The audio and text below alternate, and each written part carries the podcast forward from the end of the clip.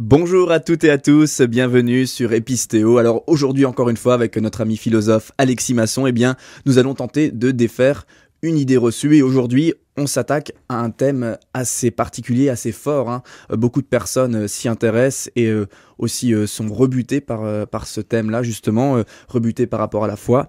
Donc pourquoi y a-t-il plusieurs religions? Donc vraiment on va s'interroger aujourd'hui et se remettre en question sur cette question-là justement. Alors en gros, le, principe de base est simple. Hein. Dieu, il est bon et il est amour en, principe. Hein. Et il veut se révéler, se faire connaître à tous. En plus, il, est tout puissant. Donc il peut le faire hein, sans souci, cette, révélation. Euh, du coup, euh, pourquoi plusieurs religions incompatibles entre elles. Cela paraît contredire l'existence même de Dieu, hein, le fait que ces religions existent, alors que lui euh, veut, voulait se, voudrait se révéler en, tout cas. Hein. Et donc, il y a une implication grave à tout ça. On pourrait penser en tout cas qu'il y a une implication grave à tout ça. Euh, les religions, du coup, seraient une imposture. Alors, Alexis, donc tu es là pour euh, répondre à cette question. Qu'en penses-tu? Oui, bon, euh, je ne sais pas si c'est vraiment nécessaire de penser euh, immédiatement qu'on a affaire à une imposture. Bon, je sais que les théories du complot sont à la mode hein, en ce moment, mais si on écarte un peu toute paranoïa, on peut penser qu'il s'agit tout simplement d'erreurs qui sont très sincères. Euh, je prendrai un exemple tout simple, mais euh, quand on regarde les religions, quand on prend juste une religion particulière, qui donc euh, est censée être bâtie sur une révélation particulière, eh bien, il y a de multiples confessions, de multiples courants qui se basent sur diverses interprétations. Donc c'est-à-dire qu'à partir du même donné, il y a plusieurs interprétations. Ça veut dire que tout simplement, il y a des courants qui ont commis des erreurs qui sont plus ou moins proches de la vérité. Voilà. on n'est pas obligé de penser euh, immédiatement euh, la, théorie du complot. Et euh, ça n'empêche pas, la multiplicité n'empêche pas qu'il existe une vérité. Hein. C'est le cas même dans les sciences. Dans les sciences, il y a aussi la multiplicité. Il y a ce mythe qui est totalement faux, le mythe de la science où tout le monde serait d'accord. Dans les sciences, on le voit bien, même en mathématiques, il existe divers courants de mathématiciens euh, qui sont en conflit les uns les autres en fonction des interprétations, de ce que c'est par exemple une théorie de la démonstration, etc. Donc je veux dire, il existe une multiplicité qui peut être due tout simplement à l'erreur humaine. Donc ça, ça ne veut pas dire nécessairement parce qu'il y a plusieurs religions qu'il y ait euh, une imposture et qu'il n'y ait pas Dieu. Il se peut que Dieu se soit effectivement révélé à toute l'humanité et que les hommes ayant acquis cette révélation, se soient plus ou moins égarés dans l'interprétation. Mais disons là, on parle, euh, on parle de ce Dieu tout-puissant, donc euh, il pourrait faire en, sorte de se faire euh, comprendre par tous de la même manière. Et par exemple, je ne sais pas, en modifiant nos idées, en agissant sur notre, sur notre cerveau, je ne sais pas. Donc pourquoi est-ce qu'il n'a pas fait cela? Pourquoi est-ce qu'il ne s'est pas révélé à tous?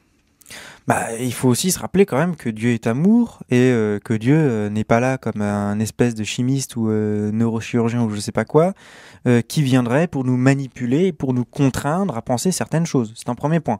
Dieu nous laisse libre de penser ce qu'on veut. Premier point.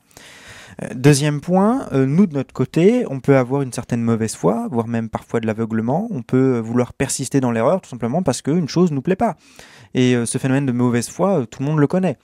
Donc ça peut être aussi cela. Donc d'une part, euh, Dieu est amour, il ne nous contraint pas à penser euh, d'une manière ou d'une autre, et d'autre part, nous, on peut avoir de la mauvaise foi.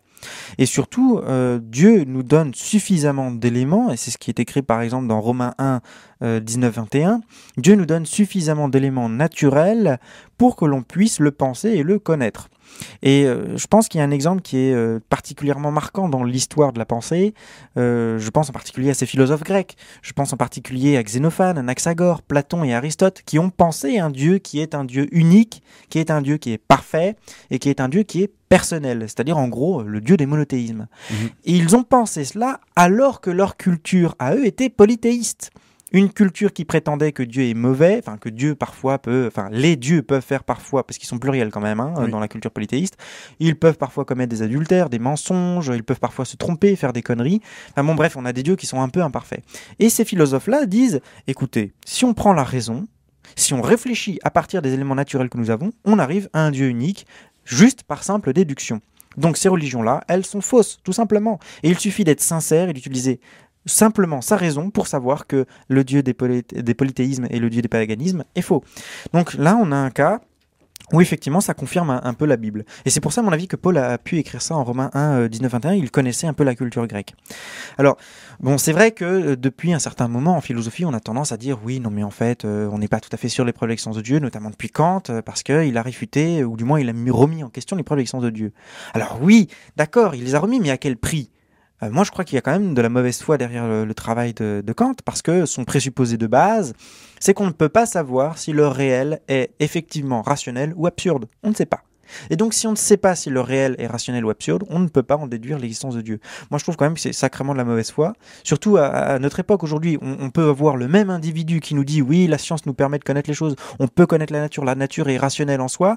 Et puis d'un autre côté, on nous dit non, mais concernant les preuves de l'existence de Dieu, moi je suis qu'ancien, euh, je sais pas si la raison c'est tout à fait valable. Donc il faut être, il faut être franchement sincère. Euh, si on prend effectivement euh, l'idée que le réel est rationnel, euh, qu'on regarde ce qu'a fait la théologie et la, la- la philosophie rationaliste, eh bien on arrive à cette idée euh, d'un Dieu unique, parfait et personnel. Alors certes, euh, la raison nous donne peut-être des indications utiles euh, pour connaître l'existence de Dieu et sa nature, mais du coup, il y a quand même plusieurs religions qui se ressemblent très fortement entre elles. Alors comment discerner laquelle est vraie et laquelle ne l'est pas? Tout simplement. hein. Donc comment faire dans, ce cas-là, en fait, hein, notamment avec les, fameux trois monothéismes?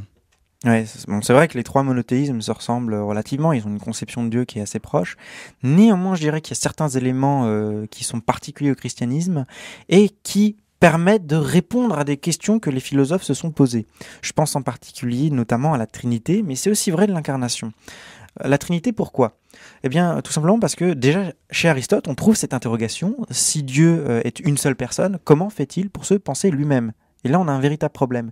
C'est-à-dire qu'il n'a pas euh, euh, d'autre chose à penser. Donc, on se demande, mais qu'est-ce qu'il a dans sa pensée? Et nous-mêmes, euh, êtres humains, nous pouvons nous penser nous-mêmes qu'à partir d'un autre, avec un autre. C'est dans la relation en société qu'on prend conscience de nous-mêmes. Et une réponse des philosophes a été de dire, oui, eh bien, la Trinité, là, apporte une réponse parce que dans cette pluralité de personnes en un unique Dieu, on peut comprendre comment Dieu peut se penser lui-même. Donc, c'est une réponse qui est possible. C'est une réponse qu'on trouve chez certains euh, philosophes, par exemple Hegel. Mhm. Bon, euh, pour, bon, je vais, je vais pas m'élargir un peu, enfin, je vais pas m'étendre sur la question, puisque euh, il y a déjà des vidéos sur la question sur euh, episteo.com. Puis Oui. il y a également eu d'autres, peut-être des développements plus complexes, euh, Voilà. donc euh, Ouais. on- petit renvoi à la petite vidéo sur, Ouais. euh, sur la Trinité peut-être. Mais c'est- un élément, à mon avis, qui est très important en faveur du christianisme. Puis en a un autre qui m'intéresse aussi, c'est l'incarnation. C'est-à-dire qu'on peut se demander, euh, euh, au fond, euh, en quoi consiste l'incarnation, etc. Et on remarque que dans l'idée d'incarnation, il y a quelque chose de très fort, c'est l'idée que Dieu est amour et Dieu veut s'unir à l'être humain.